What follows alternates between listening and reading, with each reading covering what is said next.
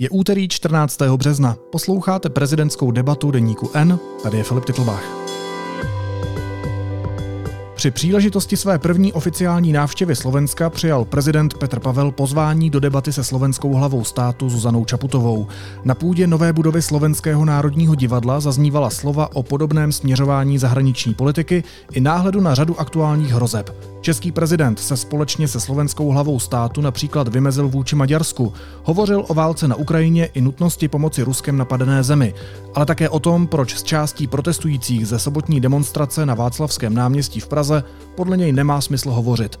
Slovo mají šéf-redaktor Českého denníku N Pavel Tomášek a šéf-redaktor Slovenského denníku N Matuš Kostolný.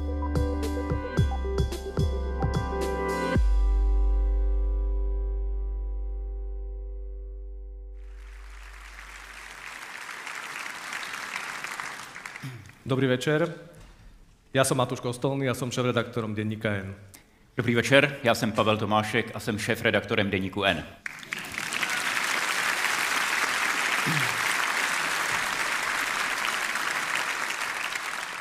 Vítajte v Slovenskom národnom divadle. Pozdravujeme aj divákov, ktorí nás sledujú online alebo počúvajú ako podcast. Sme veľmi šťastní, že ste prijali naše pozvanie na mimoriadný večer. Československý večer. Je to pre nás česť privítať tu na scéne opery a baletu prezidentku a prezidenta krajín, ktoré boli kedysi jednou. Je to pre nás česť, že to môžeme urobiť spoločne, ako český a slovenský denní gen. Nevím, jak to máš ty, Matuši, ale pro mě jsou tato divadelní prkna prvními prkny Národního divadla, na kterých já stojím. Považuji si to jako Čech za čest, že jde právě o jeviště Slovenského národního divadla. Neměl bych tuto příležitost, pokud by před pěti lety nevznikl Český deník N jako unikátní československý projekt. Jehož smyslem je, stejně jako v případě staršího slovenského sourozence, pomoct prostřednictvím kvalitní žurnalistiky, svobodě a demokracii v Česku, respektive na Slovensku. A tento večer by nebyl možný ani v případě, kdyby naše obě země neměli prezidenta a prezidentku, kteří jsou ochotni přijmout naše pozvání a ochotni odpovídat na naše dotazy. Z nedávné zkušenosti v Česku víme, že to není úplná samozřejmost. Dovolte mi, aby som v tomto momente privítal na pódiu hlavné hviezdy dnešného večera, pani prezidentku Zuzanu Čaputovú, Pana prezidenta Petra Pavla.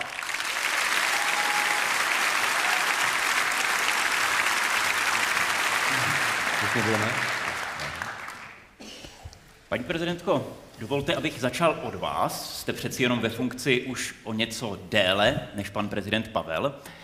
Když před nějakým časem od vás odcházeli vaši blízcí spolupracovníci, aby se posléze připojili eh, k panu Pavlovi, když za- zahajoval svoji prezidentskou kampaň, řekli vám už v tu chvíli, proč odchází? Tak na začiatku bola dohoda, najmä teda o tom jednom kolegovi, hovoríme o Martinovi Burgrovi, ktorý eh, ma sprevádzal v kampani ako kľúčový človek a zároveň potom chvíľočku u mňa pracoval, tak keď nastupoval, tak eh, mi hovoril, že má takéto vyhliadky. A pre mňa to bolo výsostne pochopiteľné, že ide robiť práve pre tohto kandidáta, pre pána Pavla, pána prezidenta Pavla.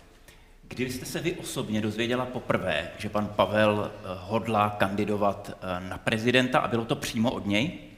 Nie, bolo to práve od nášho spoločného kolegu, ktorý uh, uvažoval, teda dostal ponuku robiť na jeho kampani. Takže to bola tá prvá informácia a časovo to bolo pomerne, pomerne dávnejšie, vzhľadom na to, že pán prezident tú kampaň pripravoval pomerne dlho. Bylo to dřív, než jsem to věděl já. Pán prezident, s podstupom týždňov, čo to pre vás znamená, že za vami hneď v deň volieb eh, pani prezidentka prišla do Prahy? Velice stručně mimořádně příjemné překvapení a nejenom pro mě, ale i pro celý sál. A bylo tam hodně lidí a byla to atmosféra, jako kdyby eh, přijela roková hvězda. A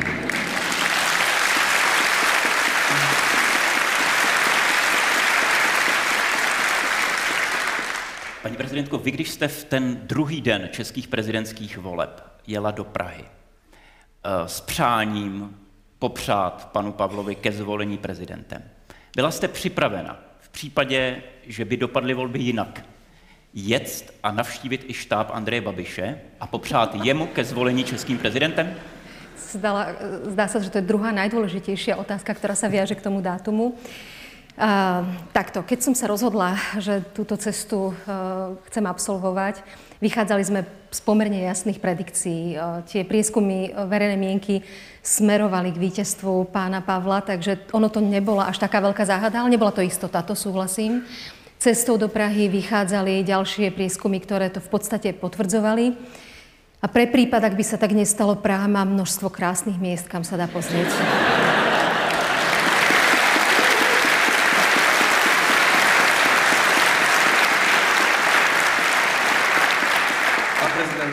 Viete si predstaviť eh, v tom momente, v ten deň, eh, návštevu od inej hlavy štátu, ako, od, eh, ako zo Slovenska? To určite ne. Je to čím? Je to tým, že tie naše vzťahy sú naozaj také mimoriadne? To je jedna věc. A druhá věc, že dva lidé, kteří se mnou dlouho spolupracovali a kteří spolupracovali i na úspěšné kampani paní prezidentky, jsou prostě lidé, kteří dokážou sem tam pohnout i horou. Tu nebolo treba hýbať, musím povedať. Oba dva jste hlavami států v republikách, které podle ústavy jsou definovány jako parlamentní režimy. E, role prezidenta, prezidentky logicky a tradičně roste v čase vládních krizí, kdy se mění vláda, e, nějaká vláda končí, nějaká nová nastupuje. Vy právě na Slovensku teď procházíte takovou vládní krizí, kdy vás e, čekají předčasné parlamentní volby. Z pohledu z České republiky eh, to vypadalo, že vy jste si v té vládní krizi počínala poměrně velmi zdrženlivě, paní prezidentko, že jste nevyužila ani všechny pravomoci, které vám dává slovenská ústava. Proč jste si počínala právě takto a považujete to za důležité, aby byl prezident zdrženlivý v parlamentní republice? Eh, veľmi úzko to súvisí s témou prezidentských kompetencií eh, definovaných v ústave, pretože v tom slovenskom prípade, a myslím, že je to veľmi obdobne aj v Čechách, Právomoci prezidenta boli nastavované v čase, kedy nebola priama voľba hlavy štátu. Tie zostali vlastne zodpovedajúce parlamentnej voľbe. Následne prišla priama voľba, čo znamená najsilnejšiu legitimitu v štáte, zároveň obrovské očakávania verejnosti pri tých právomociach, ktoré zostali z minulosti. Zároveň ale musím povedať, a často to opakujem pri tejto téme, sme parlamentnou demokraciou a tú hlavnú Zodpovednosť nesie parlament, od ktorého odvodzuje svoju legitimitu vláda. Takže z tohto hľadiska sú právomoci hlavy štátu na Slovensku povedala by som, že primerané. Netvrdím, že nie je priestor na úvahu, kde by sa mohli nejakým smerom jemne posilniť, ale ak rešpektujem status quo a rešpektujem ho rada, že sme parlamentnou demokraciou, prípada mi to byť bezpečnejšie, ako to položiť na hlavu doslova na hlavu jednej osoby, bez ohľadu na to, kto by to v tom paláci napokon bol, tak si myslím, že to je nastavené v zásade správne, hoci sa možno dá ísť trošku ďalej. A vládne krízy sú momentom, ktoré preskúšajú to pokušenie, ktoré vlastne každý, kto disponuje mocou, môže mať na jednej strane rešpekt k ústave, na druhej strane rešpekt parlamentarizmu a na tretej strane potreba regulovať alebo vstupovať do procesov, ktoré môžem efektívne ovplyvniť. A či sa to zdá alebo nie, môžete si byť istí, že hodiny úvah, diskusí, pomerovania sú za tým, čo urobím alebo napokon neurobím. Aj keď sa to zvonku možno nemusí zdať, tých dôvodov, ktoré sú zvažované, tie sú, tie sú samozrejme neviditeľné. A v tomto hľadisku ako keby uh, zdržanlivosť, ale zároveň musím povedať primeraná zdržanlivosť z hľadiska na ústavnú pozíciu hlavy štátu, to ja osobne považujem za veľmi dôležité. V poslednom rozhovore, ktorý dal Miloš Zeman pred odchodom z funkcie, povedal, že priamo volený prezident by mal mať silnejšie právomoci, silnejšie kompetencie. Dokonca hovoril, že keď počas svojho prvého obdobia e, menoval úradnícku vládu pána Rusnoka, tak e, mal jasný cieľ, chcel posunúť Česko viac k prezidentskému modelu. E, pán prezident, vy si myslíte, že má prezident, máte vy dostatočné kompetencie, alebo mali by ste ich mať väčšie? Já hlavně doufám, že nebudu muset tak často projevovat zdrženlivost jako paní prezidentka, že, že to budu mít trochu klidnější. Tedy. Ale Miloš Zeman hovořil dokonce o prezidentském údělu a definoval ho právě jako ten rozpor mezi silným mandátem přímé volby a z jeho strany vnímaným nedostatkem pravomocí. Já to přikládám tomu, že Miloš Zeman a před ním Václav Klaus byli vlastně lidmi, kteří v politice žili téměř celý život, kteří založili a dostali na 30% podporu politické strany, kteří byli premiéry, tedy drželi veškeré exekutivní otěže v rukou. A v okamžiku, kdy se potom stali prezidenty a najednou zjistili, že ty exekutivní otěže už pevně v rukou nemají, tak měli tendenci je aspoň nějakým způsobem nahrazovat nebo si je trošku přiblížit. Já jsem nebyl nikdy politikem a vnímám pozici prezidenta ne jako člověka, který má zemi vládnout a řídit ji, ale spíše jako člověka, který ji má sjednocovat a dávat jí společný smysl. A z toho pohledu stávající pravomoce vnímám jako dostatečné. Vy jste to, paní prezidentko, zmínila v té své předchozí odpovědi, že byste si uměla představit trošku jinak definované pravomoci prezidenta, přímo voleného v parlamentní republice. Byla byste schopna říct, kde konkrétně třeba si myslíte, že by mohlo být efektivní, aby pravomoce prezidenta, ať už teda ve vašem případě slovenského, slovenské hlavy státu, byly posíleny? Tých oblastí nie je veľa a povedala by som, že najmä jednu, ktorá ma ako keby tak trochu tlačí. A je to ale samozrejme, keď sa bavíme o posilňovaní právomoci akéhokoľvek ústavného orgánu, je to odborná debata a trošku idem sama proti sebe, pretože by to naozaj malo byť ako keby predmetom širšej debaty, najmä ústavných právnikov. Ale zmiením sa, čo som tým myslela. Ide najmä o eh, neduch, ktorý na Slovensku máme a to je častá zmena ústavy. Máme rovnako starú alebo mladú ústavu, pričom na Slovensku ju máme menenú dvakrát väčším množstvom novelizácií ako v Českej republike. Do istej miery to môže byť práve tým, že máte dvojkomorový parlament a existuje istá brzda pri uh, legislatívnom aktivizme alebo optimizme meniť ústavu. Už len napríklad teraz v parlamente počas tohto predvolebného obdobia, v septembri majú byť voľby, Máme niekoľko návrhov ústavy, zmeny ústavy od viacerých poslancov a ďalšie zmeny sa chystajú. Čo považujem za mimoriadne nebezpečné práve v tomto krízovom období alebo v tomto období politickej súťaže a volebnej kampane meniť ústavu rôznymi doplnkami cez poslanecké návrhy, čo znamená, že nie riadnym legislatívnym procesom.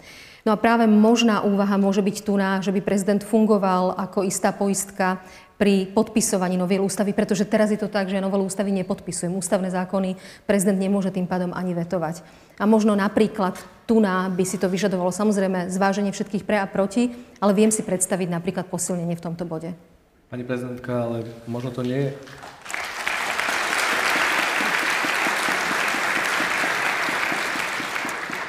Možno to nie je iba o rozširovaní kompetencií. Vy tie kompetencie máte a už som spomínal no, Miloša Zemana, ktorý e, menoval tú úradnícku vládu a teda mal aj nejaký zámer. E, prečo ste sa vy zatiaľ rozhodli nemenovať úradnícku vládu? Z viacerých dôvodov zatiaľ som sa rozhodla ju nemenovať, pričom som pripravená ten krok urobiť, keď nastanú okolnosti, o ktorých hovorím verejne, hovorím od nich od začiatku a hovorím ich stále rovnako. A to sú zásadné zlyhania vlády Eduarda Hegera. Myslím zásadné tak, že napríklad premárnime šancu v pláne obnovy s nejakými milníkmi a nebude možné ich naplniť a nebude to možné ani zvrátiť. Zároveň treba si uvedomiť, že hovoríme o pár mesačnom období. Z hľadiska toho, ak by tam mali prísť noví ľudia do exekutívnych pozícií, hovorí sa o 100 dňoch vlády, kedy sa tí ľudia iba ako keby v istom zmysle rozhliadajú na to, aby mohli plnohodnotne vykonávať právomoci. No a to plnohodnotne je tiež ten problém, pretože všetky parlamentné strany, hoci niektoré už pracujú s tou možnosťou, veď nech vymenuje, ale nikto, ani jeden z politikov z parlamentu nedal avízo, že by takejto vláde vyslovil dôveru. To znamená, že by fungovala vo veľmi silných limitoch, podobne ako Hegerová vláda, ale zároveň tejto vládnej koalícii po prísľube bývalých členov koalície stále prechádzajú mnohé zákony. Tej vláde, ktorú by som ja vymenovala, zatiaľ je aviz od všetkých strán. Dokonca neverejne mi bolo povedané, pani prezidentka, my vám nemôžeme podporiť, lebo my vieme, že by bola lepšia ako tá naša a to si nemôžeme dovoliť. Teraz bez ohľadu na dôvody, bez ohľadu na dôvody, jednoducho ono je to závažný krok, som rozhodnutá ho urobiť, keď to bude nevyhnutné. A verte mi alebo nie, veľmi presne a prísne sledujeme jednotlivé oblasti potenciálnych zlyhaní alebo havárií, kde by sa mohlo naozaj preklopiť to, že si poviem, že a to stačilo a musím ísť do tohto modelu a ako som povedala, som na ňo pripravená. Nemalo by byť v vašom prírodzenom záujme, aby bola krajina čo najlepšie správovaná?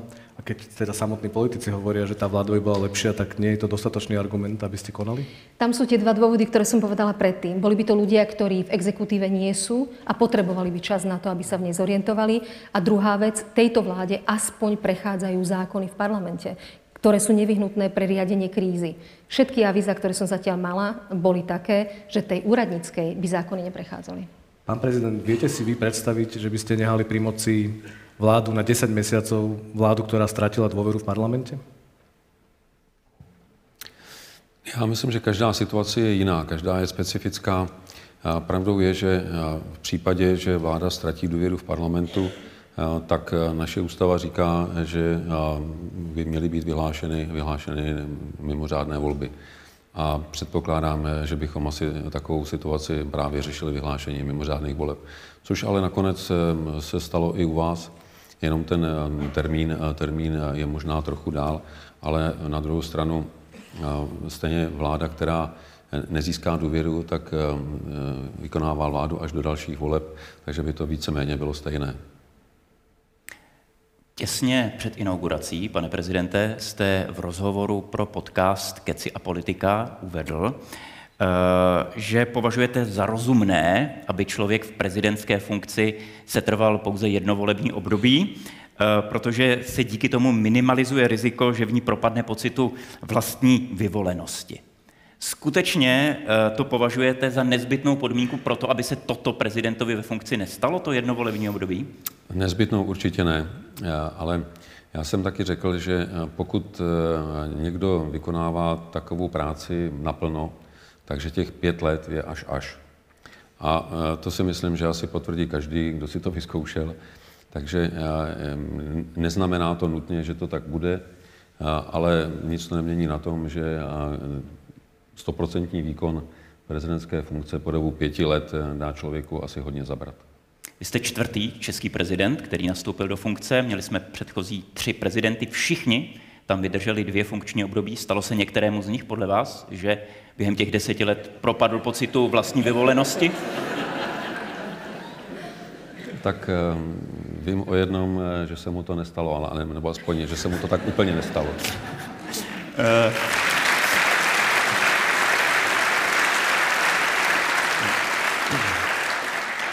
Budete se tím svým názorem na vhodnost setrvat v prezidentské funkci jedno volební období, budete se jim řídit a jste připraven už nyní vyloučit, že budete kandidovat v těch příštích prezidentských volbách v České republice? Já vím, že byste mě k tomu rád dohnal, ale takovou, takovou taktickou ani strategickou výhodu svým případným oponentům dát nemůžu. Pani prezidentka, ako sa na to pozeráte vy? Aj vy si myslíte, že jedno funkčné obdobie je dosť?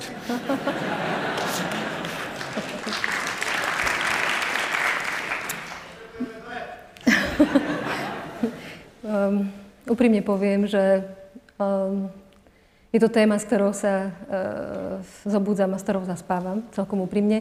A z logických dôvodov, pretože uh, okrem toho, čo, čo tu bolo povedané, na jednej strane dať si pozor, aby nás, aby nás to neprerastlo, aby uh, to, čo je uh, na tom silné a krásne a zároveň nebezpečné, a to je výkon verejnej moci, aby sme sa v tom nestratili, aby sme sa jedno ráno nezobudili a nevedeli, že nemáme kontrolu nad tým, čo je najdôležitejšie, a to je sami nad sebou, nad svojim egom. Alebo že sme tú kontrolu vzdali. Toto na jednej strane. A na druhej strane človek musí veľmi silno zvažovať eh, svoju energiu, svoje, svoju silu, eh, svoju vhodnosť v danom čase, v danej krajine, svoju užitočnosť. To na jednej strane. Na druhej strane áno, tých 5 rokov, e, ktoré o rok dovrším, teraz mám za sebou takmer 4, sú zároveň silnou skúsenosťou, e, ktorá sa nie ľahko zahadzuje. Je to množstvo kontaktov, ľudských kontaktov s ľuďmi, ktorí e, sú dôležitými lídrami na tomto svete. Čiže to sú zase tie ďalšie veci, ktoré, ktoré sú dôležité pre to zvažovanie istej kontinuity a pokračovaní v začatom. Takže áno, všetky tieto aspekty treba veľmi, veľmi citlivo vážiť a zvážiť. A najmä to, do akej miery by som napríklad v mojom prípade vedela, mohla byť užitočná pre túto krajinu v danom čase. Ja si myslím, že okrem toho jedného rozmeru, o ktorom hovoril pán prezident, teda, že aby to tomu človeku, tomu prezidentovi, prezidentke neprerastlo cez hlavu, je tam ešte aj druhý rozmer, ktorý podľa mňa na Slovensku, špeciálne po tom, čo váš predchodca, pán Andrej Kiska, sa nepokúsil o znovu zvolenie, vyslal signál, ako keby to nebolo dôležité, ako keby to nestalo za to znova sa pokúsiť o to byť prezidentom. A ja ako novinár teda som to vnímal ako veľkú chybu, pretože sa mi zdalo, že to je odkaz, ktorý hovorí, že, že vlastne ako keby na tom nezáležalo. Nie toto trocha aj situácia, ktorá na vás kladie väčšie, väčší tlak, pretože ak by ste to aj vy zopakovali po Andrejovi Kiskovi, tak by sa stalo, stalo, to, z toho pomaly už stávala taká tradícia, čo asi nie je veľmi dobrá tradícia. Bolo by to druhýkrát, neviem, či dva pokusy alebo dva prístupy zakladajú tradíciu. V každom prípade uh, to, čo už bolo povedané, tých, že 5 rokov je dosť, je to naozaj, mandát je 5-ročný. A ak sa ho človek snaží vykonávať e, v čom najväčšom nasadení a v čom najlepšom úmysle a, a vkladať do toho naozaj celého seba, tak ono to nie je málo. Tým ale nechcem povedať, a rozumiem tej otázke, že ako keby hodiť to ľahko vážne za hlavu, to tiež nie je dobrý prístup. A to netvrdím, že toto pán prezident predchádzajúci urobil. Nemám jeho topánky, aby som ho súdila. Takže m, zatiaľ e, mám ešte nejaký čas sa rozhodnúť a len chcem vyslať signál, že to rozhodovanie a zvažovanie je maximálne zodpovedné.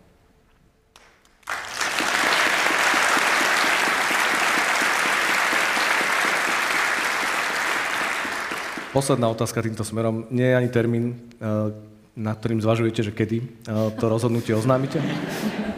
Je. Je. Aj nám ho poviete? Nie, samozrejme, ten termín sa blíži, pretože nemyslím, že je potrebné dlho otáľať, ale je to v horizonte týždňov.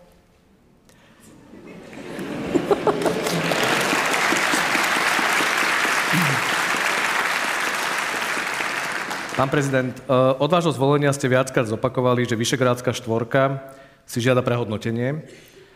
Problematický, alebo tak som to aspoň vnímal, problematický je najmä postoj Maďarska ku vojne proti Ukrajine a k Rusku.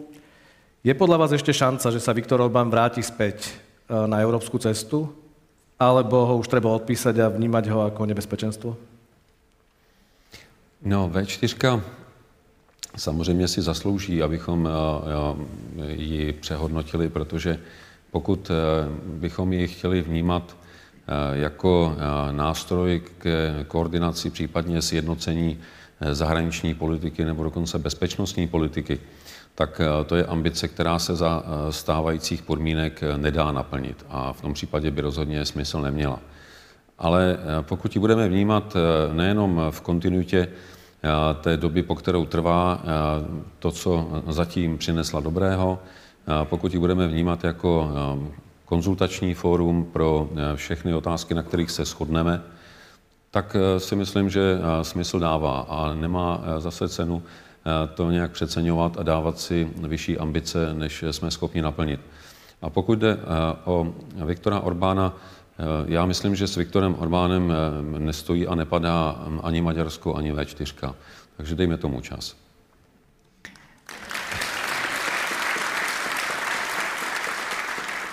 Paní prezidentko, považujete i vy Vyšegrádskou čtyřku za prázdnou nádobu, což je termín, který v souvislosti s ní použil eh, pan prezident Pavel. Má podle vás smysl pokračovat v rozvíjení této formy regionální spolupráce ve střední Evropě? Ja som sa nedávno vyjadrila k ohľadom V4, že si myslím, že prechádza krízou identity, pretože ten pôvodný zámer založenia V4 je dnes nie celkom naplňaný, možno až dokonca popieraný. Zároveň je pre mňa zaujímavé sledovať tú skúsenosť počas tých takmer 4 rokov na jednotlivých samitoch s lídrami V4 a, a zároveň aj v kontakte so zahraničnými alebo západnými lídrami európskych krajín.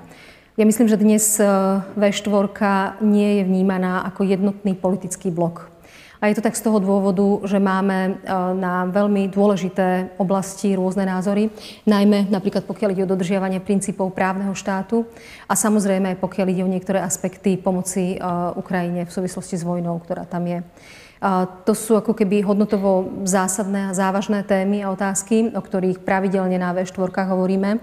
Musím zároveň povedať, že e, sme si od začiatku nastavili e, veľmi otvorenú komunikáciu e, počas rokovaní o všetkých dôležitých témach, vrátane týchto. A podľa môjho názoru ten formát dnes predstavuje formát, ktorý udržiava dobré susedské vzťahy ja to tak vždy obrazne hovorím, že geografia prekoná dĺžku našich funkčných období, takže sused, susedmi budeme vždy a medzi tým sa vymenia lídry, ktorí možno niekedy v budúcnosti nájdu hodnotovú zhodu o dôležitých témach. Má zmysel pre udržiavanie kultúrnej výmeny, občianskej spolupráce a všetkých týchto aspektov, ale už dávno ani zo západu nie je vnímaná ako jednotný politický blok. Pani prezidentka, obávate sa, že by sa Slovensko mohlo vybrať Orbánovou cestou? Áno. Áno, pretože niektorí politici otvorene hovoria, že vzhliadajú k jeho štýlu politiky a myslím, že to s veľkou mierou pozornosti sledujú viacerí politickí lídry e, na západ odtiaľto. A celkovo e, viaceré extrémistické a populistické narratívy e, získavajú možno väčšiu míru popularity a z tohto dôvodu ako keby niektoré tie vzorce alebo príklady politiky a prístupov zdá sa, že sú inšpiráciou aj pre iné, iných populistických lídrov v Európe.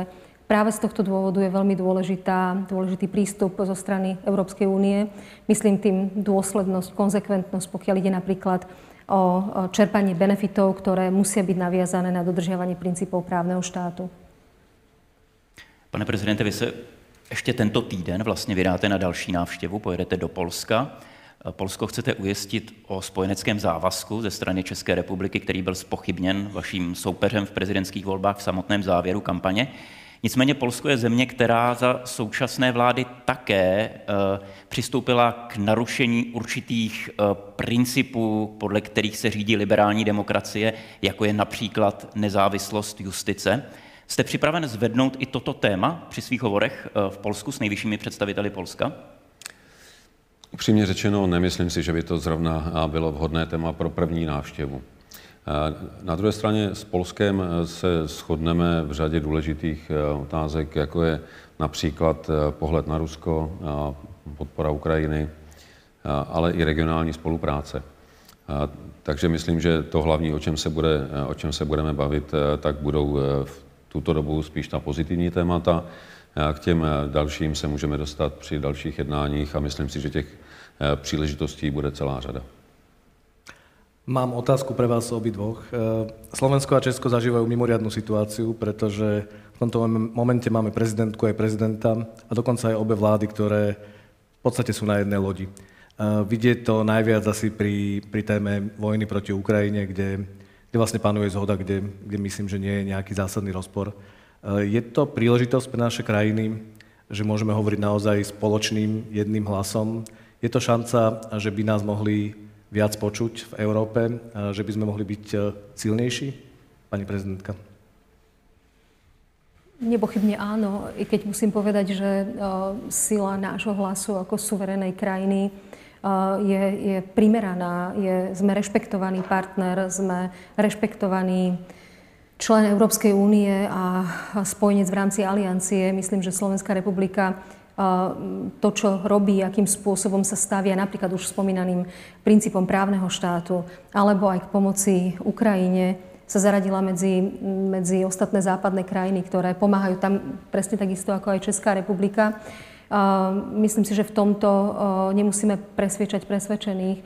To, kde vnímam skôr vyššiu mieru potreby angažovania alebo vysvetľovania je doma, pretože tá podpora doma pre Ukrajinu sa znižuje tak Českej ako aj Slovenskej republike. Navonok, teda v rámci zahraničnej politiky, ja vnímam eh, dôležitosť udržania jednoty, ktorá zatiaľ dodržaná alebo udržaná je, či už je to na fóre Európskej únie alebo v rámci Severoatlantickej aliancie, lebo čím sme jednotnejší, tým sme prirodzene silnejší.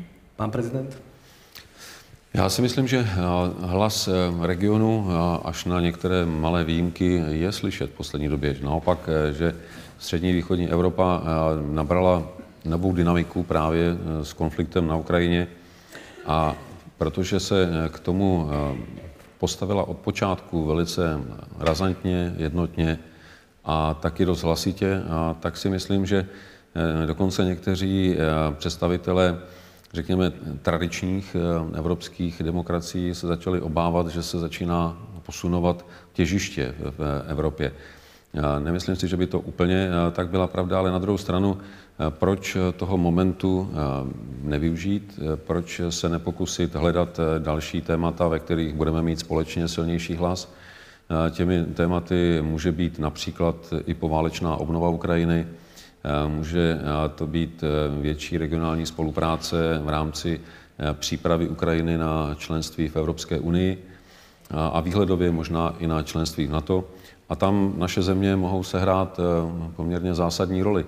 Takže já bych se té dynamiky vůbec nebál. Myslím si, že bychom měli být sice pokorní, ale dostatečně sebevědomí.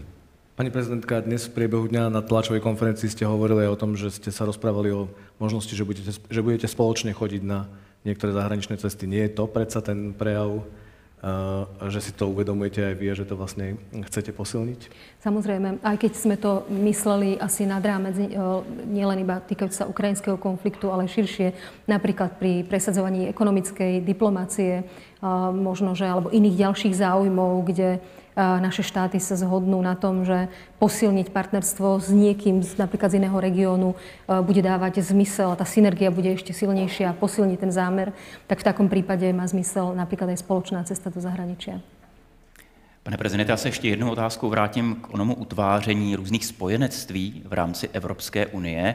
Pochopitelně klíčovým partnerem v zahraniční politice pro vás je vláda. Pan premiér Fiala nedávno hovořil o tom, že by mohla vzniknout jakási osa Varšava, Praha, Řím. Hovořil o tom, že tyto tři země mají vlády, které mají v řadě ohledů podobné názory, například i na podobu evropské integrace. Jak vnímáte premiérovu aktivitu eh, při vytvoření tohoto užšího spojenectví? Jak ji vnímáte vy? Já ji vnímám v kontextu toho, že Premiérová strana, tedy ODS, eh, se cítí být z hlediska eh, pohledu eh, na současný svět blízko současné vládnoucí polské straně a také vládnoucí straně v Itálii, což nemusí nutně znamenat, že je to názorem celé koalice. Uvidíme, jak se to vyvine nadále. Já samozřejmě plně respektuji to, že zahraniční politika státu by měla být koordinovaná a že by měla být eh, výsledkem eh, souhry mezi všemi aktéry zahraniční politiky. Pokud eh, bude na něčem takovém panovat schoda nejenom mezi těmi třemi zeměmi, ale také v celé vládě i v parlamentu, tak já jsem připraven jít stejnou cestou. Pani prezidentka, chceli by ste, aby do tej osy teda tam zapadla niekde aj malá odbočka do Bratislavy, alebo... Ja si myslím, že je dobrá a správna úvaha vytvárať ďalšie partnerstva a tomu sa snažíme podriadovať aj naše kroky v rámci zahraničnej politiky a už na spomínanom hodnotovom základe. A veľkým, veľmi potrebným partnerom pre nás, pre našu ekonomiku je samozrejme Nemecko práve preto kultivovanie vzťahov s Berlínom alebo teraz Nemeckom je, je, má množstvo výhod. Ale samozrejme napríklad Slavkovský formát, ktorý sme spomínali aj dnes na rokovaní, to znamená Česko, Slovensko, Rakúsko, alebo krajiny ako je Dánsko, ktoré môže byť pre nás a je pre nás mnohou inšpiráciou, dalo by sa pokračovať. Čiže tie ďalšie ako keby ten rozvoj spolupráce, či už bilaterálne alebo multilaterálne, má zmysel a má zmysel najmä vtedy, ak je to naozaj spoločné, postavené na spoločných e, hodnotových základoch. Ďalším dobrým formátom, ktorý je funkčný a dobrý a je vlastne do istej miery trochu situačne reagoval na situáciu na Ukrajine, Ukrajine je Bedevina, čiže východné krídlo.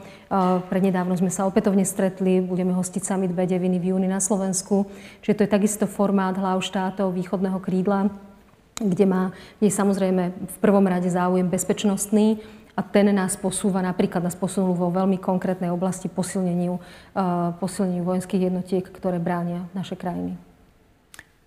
Můžu k tomu jenom malou poznámku ještě. My jsme to dnes eh, rozebírali s premiérem Hegerem, já vůbec nějak nespochybňuji užitečnost různých uskupení.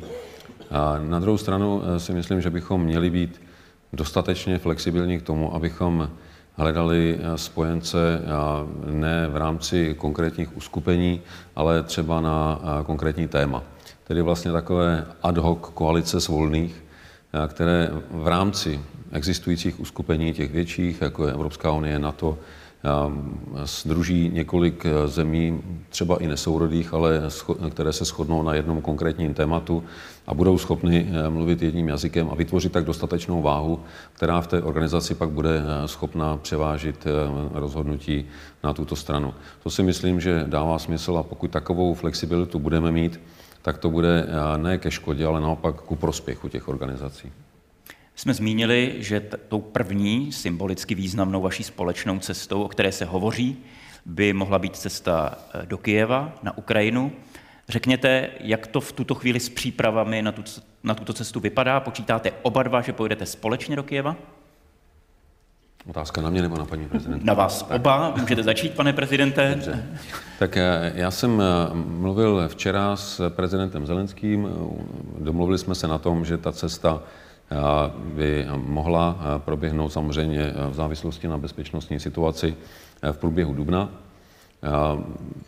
Takhle široké určení je samozřejmě i z bezpečnostních důvodů, ale s paní prezidentkou jsme se shodli na tom, že bychom do Kyjeva jeli společně a myslím si, že by taková cesta měla nejenom praktický význam, protože obě naše země významně Ukrajině pomáhají vojensky a na cestě jsou další Eh, možnosti a schopnosti, které Ukrajině eh, jsme připraveni poskytnout, ale zároveň, že by měla velký symbolický význam. Súhlasím, veľmi, veľmi rada sa tej cesty zúčastním. Ja som mala pozvanie ešte koncom minulého roka, ale mali sme ďalšiu fázu vládnej krízy, vnútropolitickej krízy. December bol tak, ako bol a následné mesiace a potom prišla teda táto idea spoločnej cesty, takže veľmi rada tú, tú moju cestu e, zlúčim s tou vašou cestou. Myslím, že to bude silné a symbolické. Považujem za nielen, že silné a symbolické pre ukrajinskú stranu, pretože tie pozvánky alebo pozvania od pána prezidenta Zelenského boli opätovne zdôrazňované, ale priznám sa, že tá cesta, ktorú som absolvovala v júni minulého roka, a myslím, že je pár momentov počas výkonu mandátu, ktoré vás poznačia na celý život. A toto je určite jeden z nich. A, a teraz bez akéhokoľvek e, sentimentu alebo e, neprimeranej emocionality, tam ide naozaj o život. A, a my, to síce vidíme sprostredkovanie cez, cez médiá, ale byť tam a, a vidieť ten spôsob života, ktorý tam prebieha pod neustálým e, potenciálnym útokom, to je, to je veľmi silné, niečo, čo sa dotkne každého, každého empatického človeka. A práve kvôli tomu je dobré a dôležité okrem toho, že to pre nich znamená symboliku, tak myslím si, že aj pre nás, keď si aktualizujeme potrebu tej pomoci a toho postoja k Ukrajine.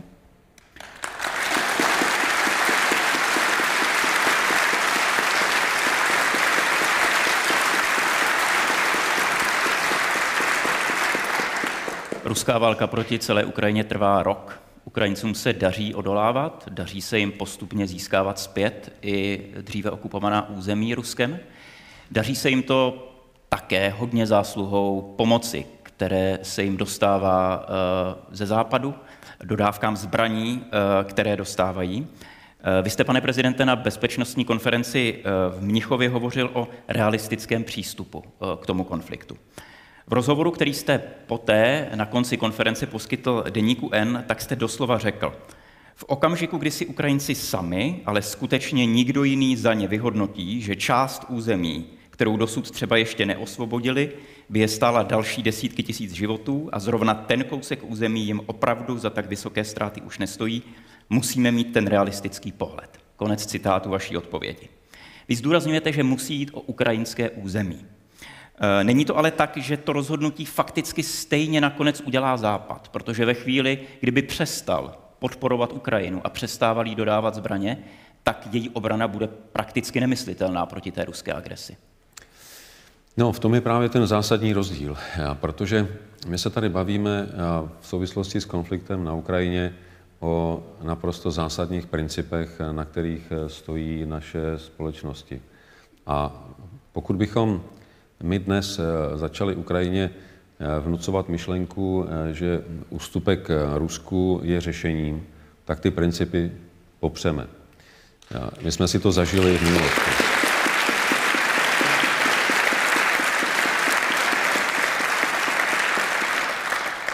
Já myslím, že zrovna v případě mé země, když se podíváme zpátky do historie, tak my bychom měli tomu rozumět, protože my vlastně dnes, když bychom Ukrajině říkali, že má Rusku postoupit svá území, tak by to bylo stejné jako po Mnichovské dohodě.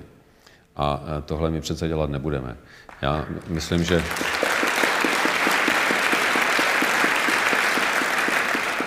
Je to naprosto v našem zájmu, abychom Ukrajinu podporovali do okamžiku, který oni sami si vyhodnotí. Samozřejmě ideálně do úplného vytlačení ruských sil z jejich území a do obnovení celistvosti jejich hranic. To je samozřejmě ideální varianta. Ale já jsem strávil většinu života v armádě a nejsem idealista, jsem, jsem člověk, který ví, že situace se většinou nevyvíjí podle toho, jak si ji přejeme. Já bych to moc Ukrajin, Ukrajincům přál a myslím, že proto musíme udělat všechno, ale právě proto zdůrazňuji, že to rozhodnutí, kdy už je dost, musí být na nich. Nesmíme jim ho vnucovat my, ani tím, že jim řekneme, že tady existuje nějaká administrativní hranice, kterou my považujeme za konečnou, ani tím, že jim přestaneme dodávat zbraně, protože to by byla z naší strany v podstatě zrada.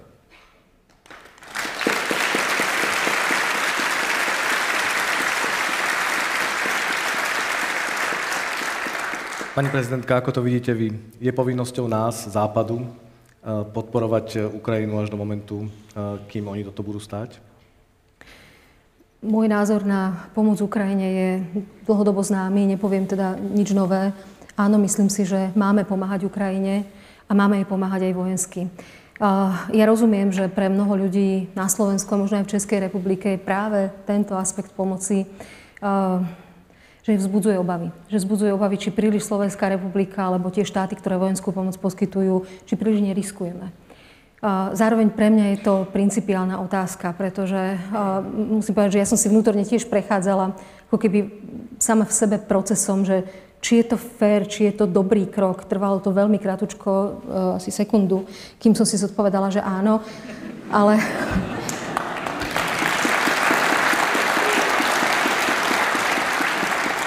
A to v podstate z jednoduchého dôvodu. Ja som si to možno trošku insitne, ale, ale ako keby vybavila v obraze, keď vidím, ako niekto uh, fyzicky útočí a na, na slabšieho. A teraz ako keby môj postoj by bol taký, že tomu slabšiemu vlastne držím palce a vlastne ako keby mám taký ten postoj, veď sa to také sam nejak vyrieši a, a vlastne nechám to na nich, nech si to... A, a pritom vidím, že jeden je agresor a druhý je obeď tak vlastne tou svojou pasivitou by to znamenalo, že pomáham agresorovi. Tam mi tá rovnica vychádza úplne jednoznačne. Zároveň Ukrajina a naša pomoc Ukrajine neznamená pomoc niekomu, kto agresívne dobíja iné územia.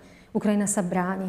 Ukrajina bráni bombardované civilné objekty, respektíve ďalšie objekty, ktoré sú evidentným terčom. Stačí tam naozaj chvíľku byť a vidíte to, že to nie sú zblúdile strely, to sú legi- pre, pre Rusov, pre nich legitímne terče útokov a, a ničenia nevinných ľudských životov. To, čo sa tam deje, je naozaj obrovská hrôza.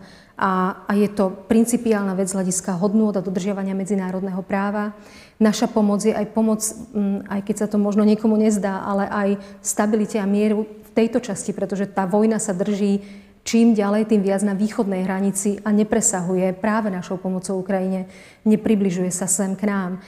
Je to boj o, o európske civilizačné alebo svetové civilizačné hodnoty. Práve kvôli tomu vyše 140 krajín na pôde OSN jednoznačne odsúdilo túto vojnu na Ukrajine.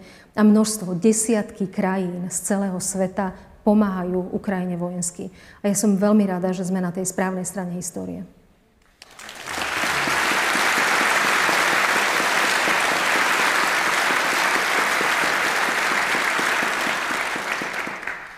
Já bych nerad zůstával u toho tématu příliš dlouho, ale myslím, že je dobré zopakovat jeden základní argument proti tvrzení, které se objevuje hodně často u nás i u vás. A sice lidmi, kteří říkají, že chtějí mír.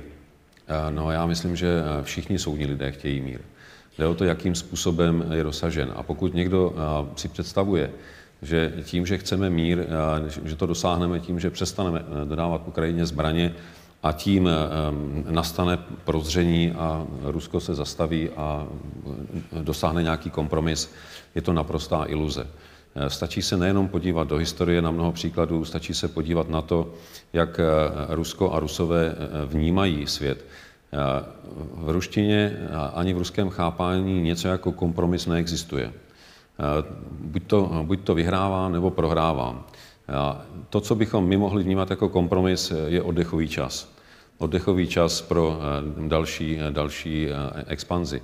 A to je prostě způsob, jakým dneska naprostá většina Rusů uvažuje.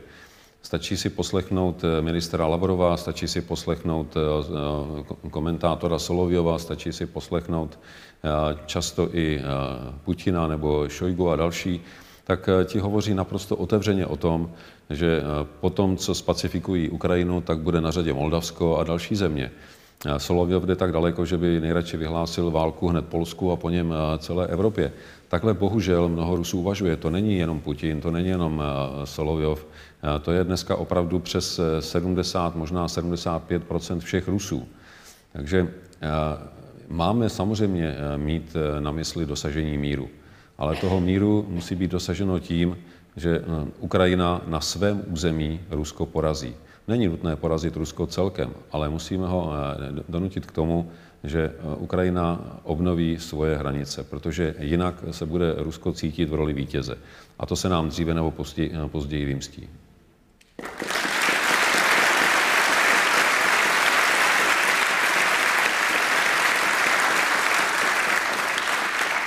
Pani prezidentka kandidovala ešte pred začiatkom tejto fázy vojny. Vy ste však kandidovali už v čase, keď vojna bola tu a videli sme, aká to je hrôza. Je to stresujúce, keď vidíte prezidenta Zelenského, ktorý sa vlastne v priebehu jednej noci stal z prezidenta vojnovým lídrom. Je to stresujúce pre vás, že si uvedomujete, že by sa to v podstate mohlo stať aj vám? Samozřejmě, že to je stresující. Já se na to možná dívám trochu jinak, protože jsem byl konfliktům blízko, byl jsem ve válkách i, i sám, takže vím, o čem to je.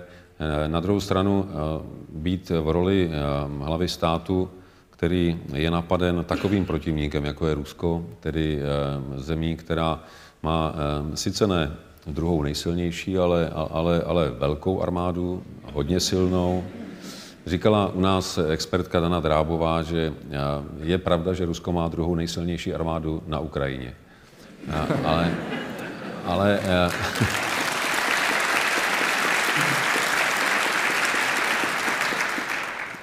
v podstatě v situaci, situaci, kdy jste na to sami a Ukrajina na to byla sama, protože není v žádném spojeneckém svazku, nemohla se spolehnout na ochranu podle článku 5 Severoatlantické smlouvy, tak jako my, a mohla počítat jenom s tím, že my se zachováme správně a možná i pomůžeme. A vlastně z toho počátku, kdy ruská armáda zautočila na Ukrajinu ze tří světových stran obrovskou silou, tak bylo asi málo lidí, kteří věřili, že to Ukrajina ustojí a, a už vůbec ne, že by byla schopna ustát to, to tak dlouho. Pro mě, ať už si myslíme o prezidentu Zelenském cokoliv, tak se určitě zapíše do dějin a jsem přesvědčen, že se o něm v určitých aspektech bude i v budoucnu učit, protože člověk, který nevzešel z politického prostředí, který se krátce po tom, co se stal prezidentem, dostal do takovéhle situace, tak to zvládá naprosto obdivuhodně. A já myslím, že některé kroky, jako například to jeho pověstné video, prezident Tut, předseda vlády Tut, to se prostě dostane i do učebnic strategické komunikace, protože je to naprosto stručné, ale dodá to morálku lidem, vojákům naprosto neuvěřitelným způsobem. Stejně tak jako to přinutí všechny ty kolem, kteří jsou v komfortu toho deštníku na to, že se zastydí a, a přijdou té Ukrajině na pomoc se vším, co bude pod hranicí otevřené války s Ruskem. Myslím si, že opravdu odvádí úžasnou práci a i když sem tam možná působí až pří, příliš naléhavě, no tak je to právě z pohodlí našich obyvacích pokojů anebo jednacích místností. Být v jeho kůži, myslím si, že by mnozí byli ještě mnohem naléhavější. Takže pro mě opravdu je to malý velký muž. Pani...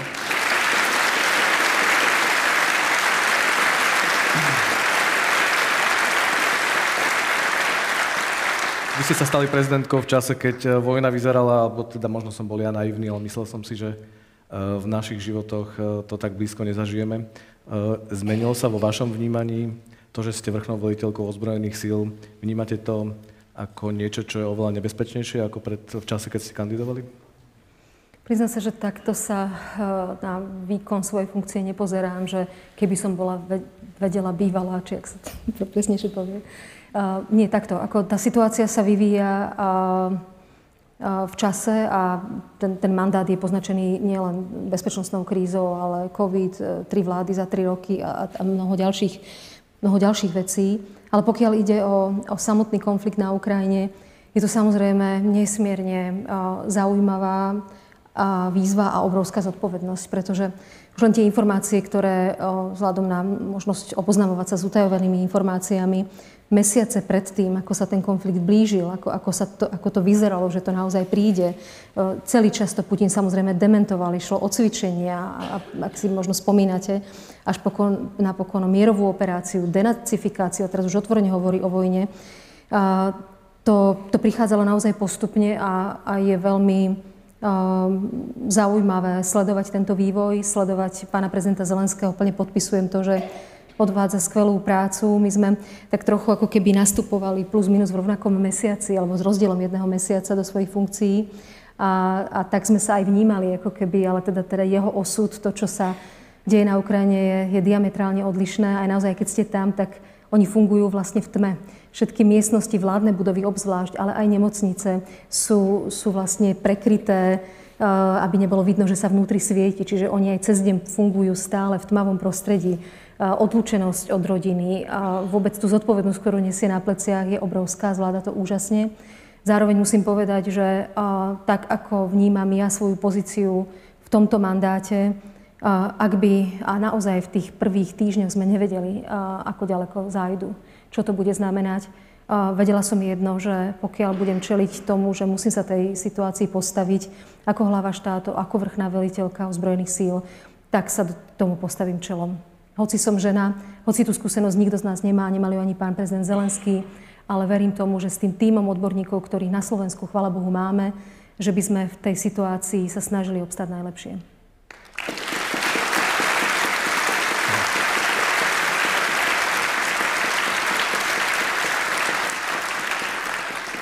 Na Slovensku prieskumy opakovane ukazujú, že na pomery Európskej únie na Slovensku nezvyčaj, nezvyčajne veľa ľudí sympatizuje s Vladimírom Putinom a Ruskom. Uh, viete si to nejak vysvetliť, prečo to nám, Slovákom, nie je jasné, že Putin je zlo a Čechom to jasné podľa tých prieskumov je? No ne, tak úplně. taky, máme, taky, máme, taky máme poměrně velkou skupinu lidí, kteří sympatizují e, s Ruskem. Část z nich e, jste mohli teď vidět na Václavském náměstí. A co je paradoxní, Eh, že ti lidé tam přijdou vybaveni českými vlajkami, označují se za vlastence eh, a na čepisy si dají eh, ruskou trikoloru a vykřikují hesla, že by bylo potřeba, aby k nám Vladimír Putin přišel udělat pořádek. Tak takové lidi asi nemůžete brát úplně vážně. Ale na druhou stranu je jasné, že tohle je výsledkem poměrně dlouhodobé informační nebo možná dezinformační kampaně Eh, ze strany Ruska, která je zesilovaná eh, našimi vlastními zdroji. A my tomu bohužel dlouhodobě nedokážeme dostatečně efektivně čelit eh, vlastní informační kampani, která by byla přesvědčivá, nenásilná, ale která by jasně ukázala, kde je ten protivník. A asi by možná neměli lidé takový sentimentální pocit, že Rusko je tím posledním zachráncem těch správných evropských hodnot, zatímco celá Evropa spolu se Severní Amerikou jsou na té šikmé ploše dekadence odsouzení k zániku. Zřejmě asi musíme být my sami atraktivnější, přesvědčivější, abychom lidem dokázali vysvětlit, jaká je realita. A tady máme prostě velký dluh, máme ho společně a já si myslím, že tady možná se nabízí prostor pro lepší spolupráci mezi našimi dvěma zeměmi při hledání cest, jak čelit dezinformacím a jak naopak poskytovat lidem ve stravitelné formě informace, které je přesvědčí o tom, že i když to u nás není ideální, je to pořád nesrovnatelně lepší než to, co mají dnes v Rusku.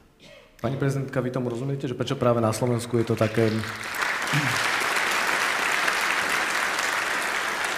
Máte na to vysvetlenie, že prečo naozaj tie čísla, lebo naozaj nie sú porovnateľné ani s Českou republikou a tým nechcem vôbec pochybniť demonstráciu na Václavskom námestí, aj tam prišlo pár tisíc ľudí, ale tie prieskumy ukazujú, že u nás je to výrazne viac ľudí, ktorí dlhodobo hovoria, že majú sympatie k Rusku a k Putinovi. Máte pravdu, je to tak dokonca dlhodobejšie po ruskej agresii na Ukrajine, začiatku vojny to kleslo. Našťastie, že predsa to bolo len, bol to nejaký signál pre časť, časť spoločnosti, aby prehodnotili svoj postoj. Ja si nemyslím, že na to existuje jednopríčinová odpoveď, že to má jeden, jeden koreň a iba jednu príčinu. Myslím si, že to je spektrum informácií o vzdelávaní, napríklad aj v histórii, cez, cez zlyhávajúcu demokratickú politickú reprezentáciu, kde každá naša chyba je využitá na ponuku riešení radikálnou cestou cez dezinformácie, ktoré tu už boli spomína, spomínané. A ja by som sa veľmi tešila našej spolupráci v tejto oblasti aj e, osobne s pánom prezidentom.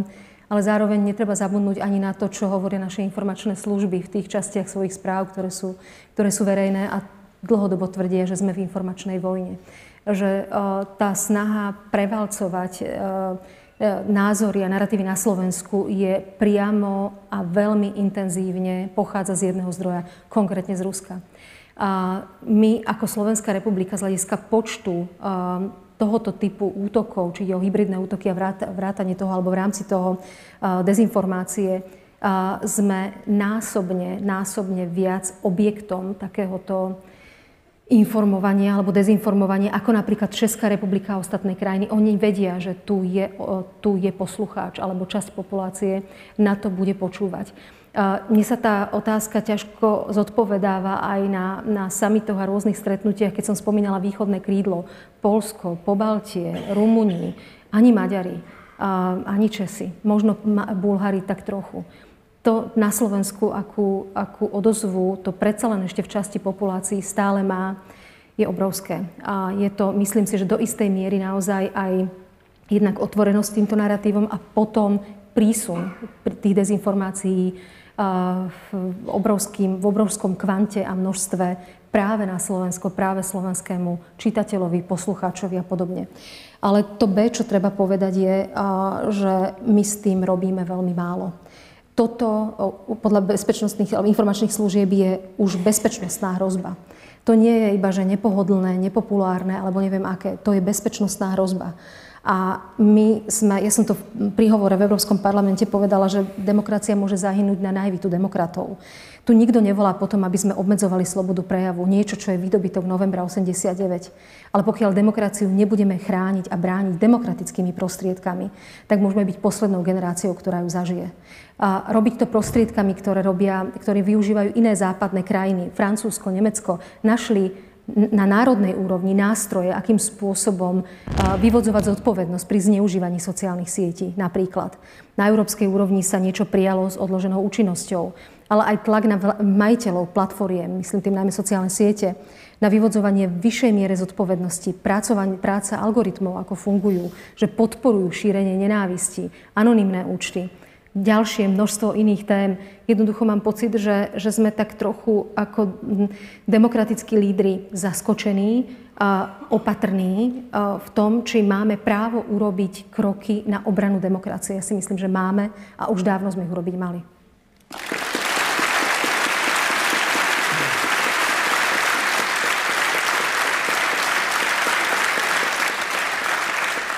Vy jste, pane prezidente, hovořil o tom, že stát selhává v té komunikaci s částí veřejnosti.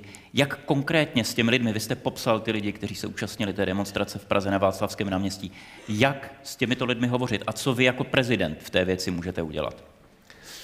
No, s těmi, kteří byli teď na demonstraci, už by asi nemělo smysl moc eh, hovořit, protože eh, ti tam eh, přišli s tím, že nechtějí naslouchat. Oni chtějí bořit. A to, je, to, už je, to už je jiná emoce. Ale myslím si, že má smysl mluvit s těmi, kteří tam zatím ještě nepřišli, protože těch je mnohem víc a jsou to lidé, kteří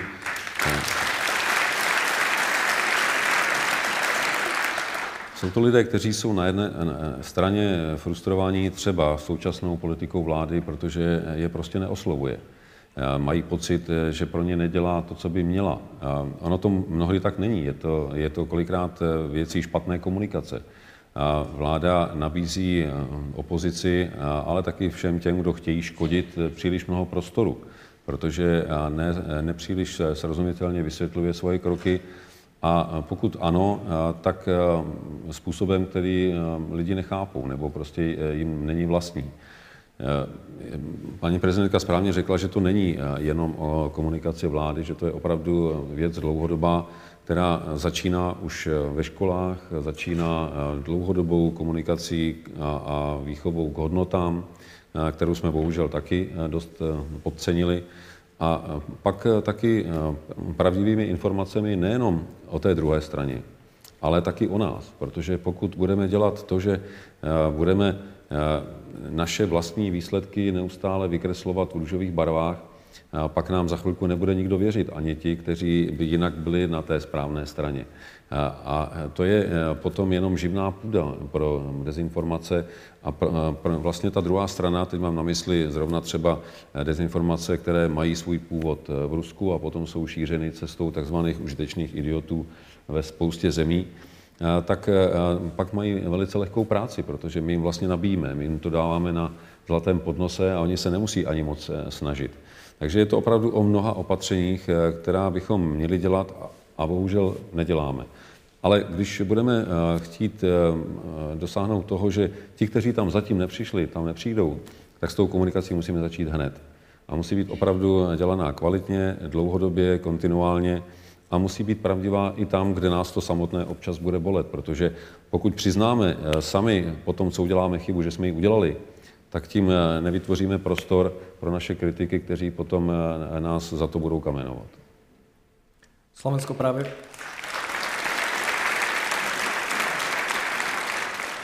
Slovensko práve rieši, či a ako poslať Ukrajine naše odstavené stíhačky MIGI. Pán prezident, mali by sme ich poslať? Je hezké radit někomu, že má e, něco darovat, co mi nepatří. Ale takhle, já jsem zaznamenal vůli Slovenska a ty MIGI darovat. Já si myslím, že to je obdivuhodný krok, který by určitě Ukrajině pomohl. Slovensko má už na cestě vlastně náhradu, takže by nedošlo k ohrožení obrany schopnosti. A výhodou z pohledu této konkrétní pomoci z pohledu Ukrajiny je to, že může začít okamžitě používat, protože jsou to typy letounů, které ve výzbroji mají nemusí se přeškolovat, nemusí eh, předělávat eh, základny eh, palivové hospodářství, munici, všechno ostatní mají, takže by to pro ně byla opravdu velice, velice silná a okamžitá pomoc. Ale samozřejmě rozhodnutí je v tuto chvíli ve slovenském parlamentu, tedy v Národní radě. Oni by chceli, aby rozhodla pani prezidentka, ale to nebudem vás tým trápiť, nie? Iba, nie, iba viem o jednom, kto by chcel, tak sme boli presní. Obaja ste zvíťazili s kampaňou, e, ktorá bola slušná. E, nezapájali ste sa do útokov ako vaši súperi.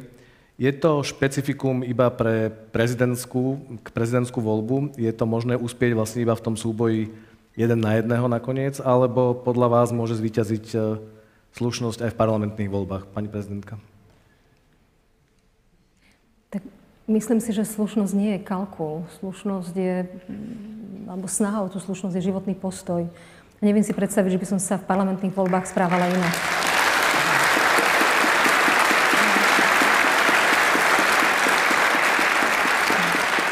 Takže myslím si, že áno.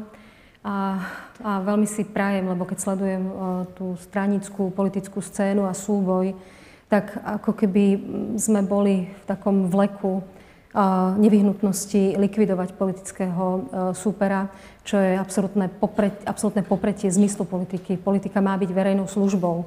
A ako náhle ja budem niekoho likvidovať, myslím tým reputačne likvidovať počas volebnej kampane, tak akým spôsobom s ním následne mám potom spolupracovať pri verejnej službe, ak, tak to chápem.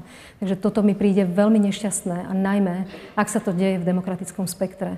Pretože uh, dohadovať sa na, na poli toho, spekt, toho demokratického spektra o rôznych názoroch a náhľadoch na rôzne veci môže prebiehať v ďaleko kultivovanejšej podobe, než sme toho svetkami, zbavené osobných útokov, pretože práve toto, ak dovolíme, že sa rozlepta demokratické spektrum, zvíťazí extrém a to by bola obrovská škoda.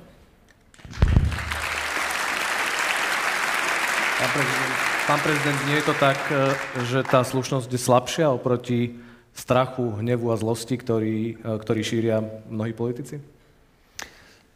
No, když se podíváte na eh, historii eh, posledních, řekněme, deseti let, eh, tak v našich, v České republice, tedy ve většině voleb, se zdálo, že naopak hrubost, neurvalost, překrucování faktů bylo pro voliče mnohem atraktivnější než slušnost, která byla tak trochu interpretována jako slabost.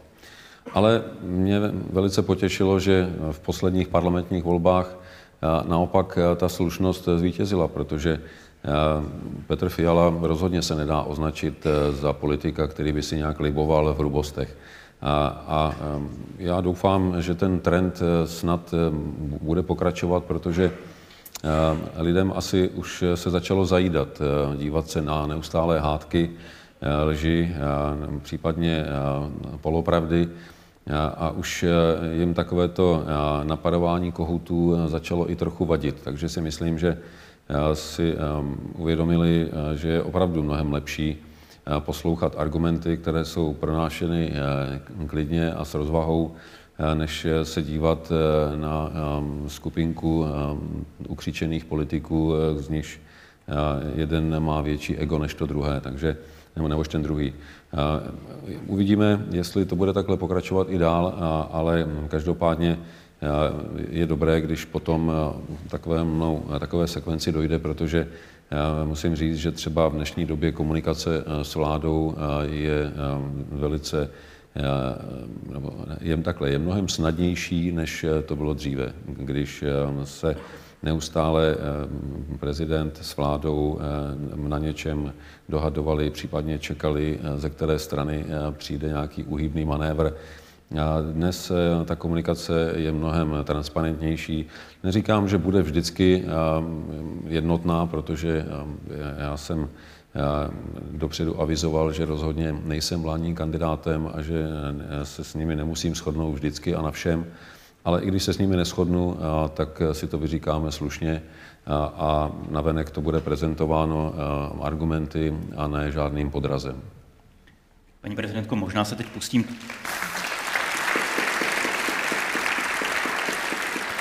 Možná se teď pustím trošku na tenký let, ale hraje v těch útocích, kterým vyčelíte ve slovenské politice, hraje v nich roli také Eh, fakt, že jste žena? Myslíte si, že pan prezident Pavel, jenom proto, že je muž a generál k tomu, to může mít snazší než vy? Ja by som sa nerada vyjadrovala k tomu, či to bude mať jednoduchšie, pretože kontext danej krajiny môže byť pestrejší zase z iného hľadiska. Ale pokiaľ ide o, o tú otázku, či si myslím, že časť tých útokov súvisí s tým, že som žena, myslím si, že áno.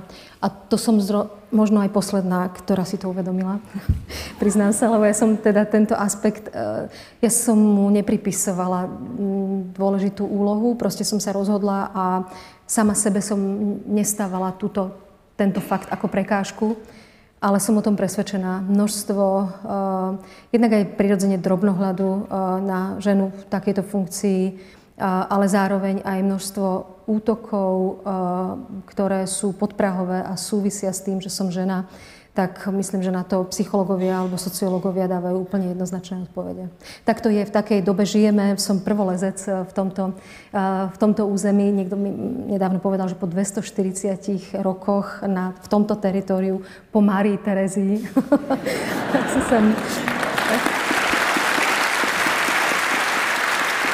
Chcem tým povedať, že si veľmi želám, aby to všetky ženy v politike po mne mali ľahšie. Sledoval som Sledoval som české prezidentské voľby a zaujalo ma, keď českí komentátori opakovali, že to bola najdrsnejšia kampaň v českej modernej histórii. Krútil som nad tým hlavou, lebo u nás aj v bežný deň v politike Eh, je oveľa viac agresivity, vulgárnosti a klamstiev. Pani prezidentka, vám sa zdala česká prezidentská kampaň drsná?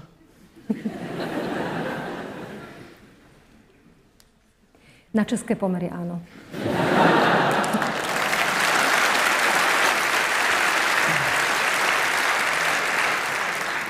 Pane prezidente, my máme teď v České republice poměrně specifickou situaci, že prakticky všechny standardní politické strany zastoupené v poslanecké sněmovně jsou stranami vládními a v opozici jsou prakticky jenom dvě strany, které fungují více méně na vůdcovském principu.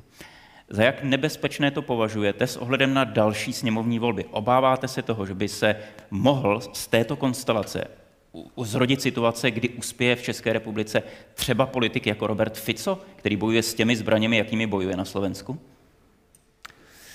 No ne tak úplně, protože ta situace opravdu je specifická. Já myslím, že Robert Fico je jediný svého druhu, tedy aspoň doufám, ale, ale my na, nakonec máme dvě strany, které mohou výrazně posílit Zvlášť eh, po tom, co eh, vidíme, co se děje teď, kdy eh, lidé samozřejmě jsou nespokojení z toho, že klesá jejich životní úroveň, jsou nespokojení z toho, že platí mnohem více peněz za energie, že jim zbývá v peněženkách méně peněz na potraviny, ošacení a jejich volný čas.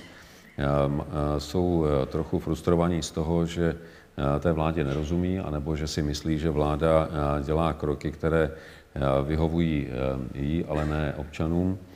To všechno může vést k tomu, že v příštích volbách uspěje hnutí ANO a že třeba výrazně posílí i SPD Tomia Okamury. Což ale nemusí nutně znamenat, že budou mít koaliční potenciál k sestavení vlády, protože v tuto dobu jsou spíše soupeři než, než spojenci v opozici.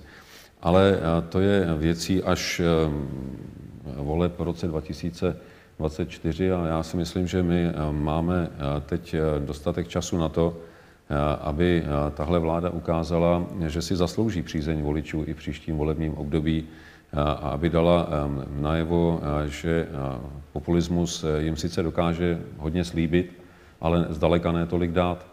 A bude záležet na tom, jak ten čas využije. Dokonce o rok později, myslím, že ještě budou sněmovní volby u nás. Na Slovensku to znovu raz vyzerá tak, že budúce voľby budú rozhodujúce a bude sa znova rozhodovať o tom, či budú vládnuť demokrati, alebo, pardon, teraz demokrati by som nemal hovoriť, či budú vládnuť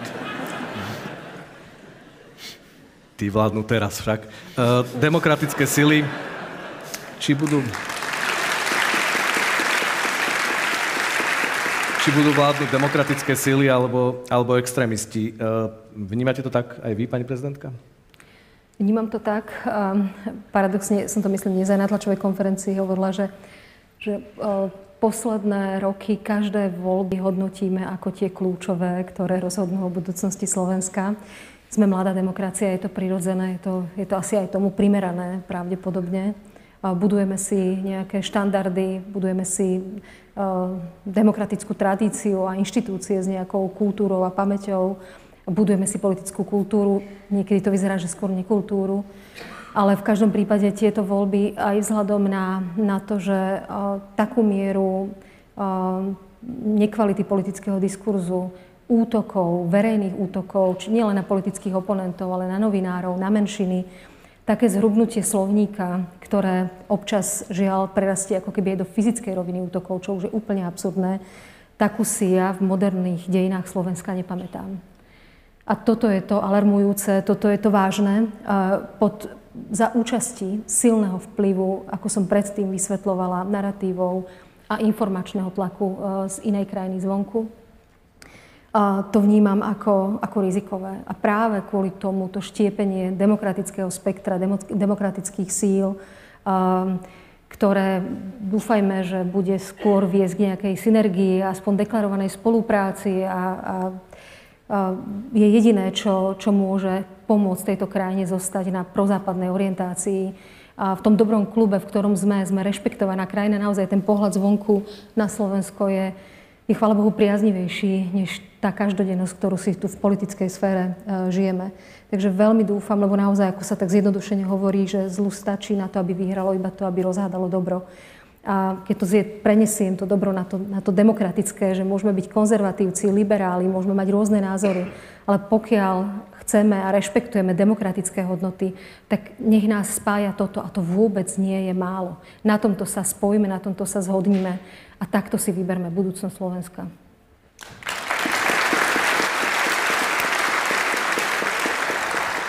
Hovoríte, že sme mladá krajina, ale to porovnanie je kruté, lebo veď e, Česká republika je na tom úplne rovnako a, a zo Slovenska to vyzerá, že e, v Českej republike tie voľby nebývajú tak fatálnou záležitosťou. Zo Slovenska to vyzerá, že či vyhrajú tí alebo tí, aspoň takto zvyklo byť, tak v podstate to základné smerovanie e, sa nemení. Prečo je to podľa, je to, je to podľa vás teda, pán prezident, tiež tak, alebo ak áno, tak prečo?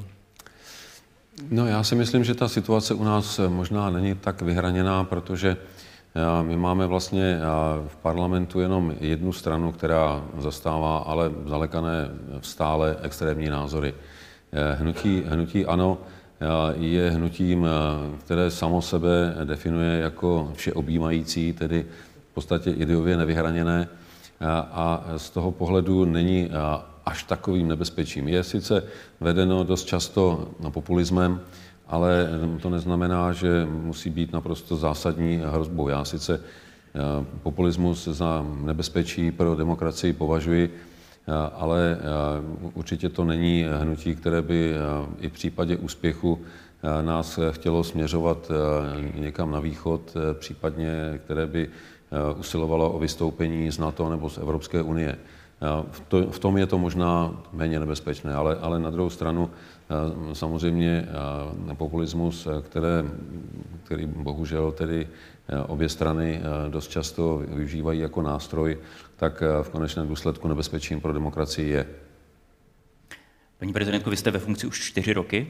Prošla jste si letčím, z části jsme se toho tady dotkli během dnešního večera.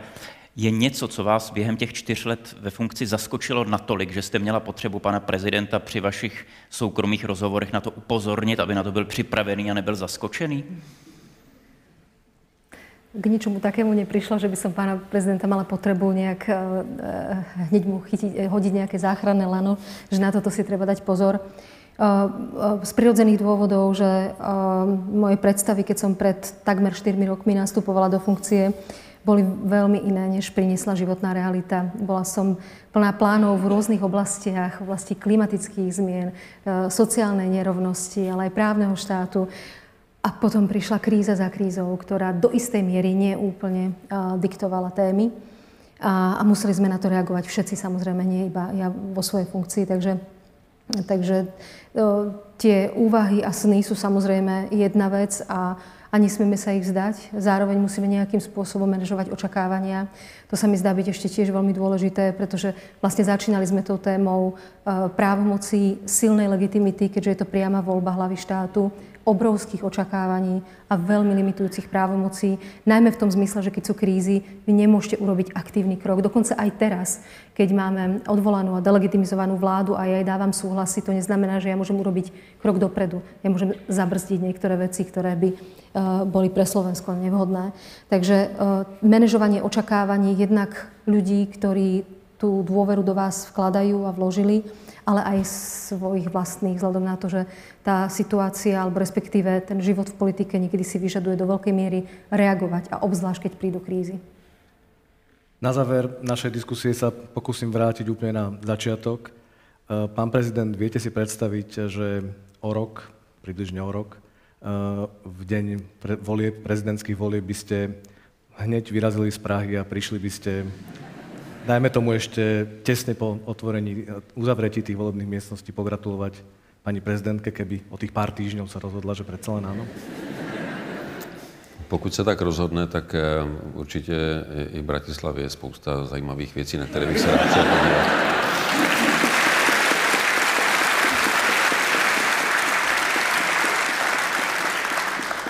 My tady máme na té obrazovce, která je namířena směrem k nám časomíru a ta už několik minut ukazuje 0 minut 0 sekund, které zbývají z naší debaty.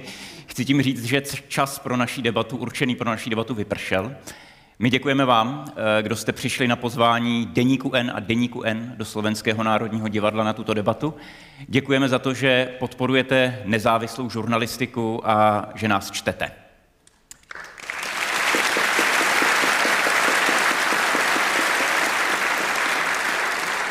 Hlavne však e, ďakujeme našim dvom zácným hosťom e, za to, že prijali naše pozvanie a strávili poslednú hodinu, hodinu 20 e, spoločne s nami.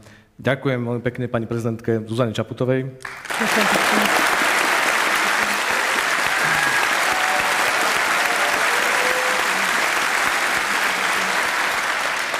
A děkujeme také panu prezidentu Petru Pavlovi.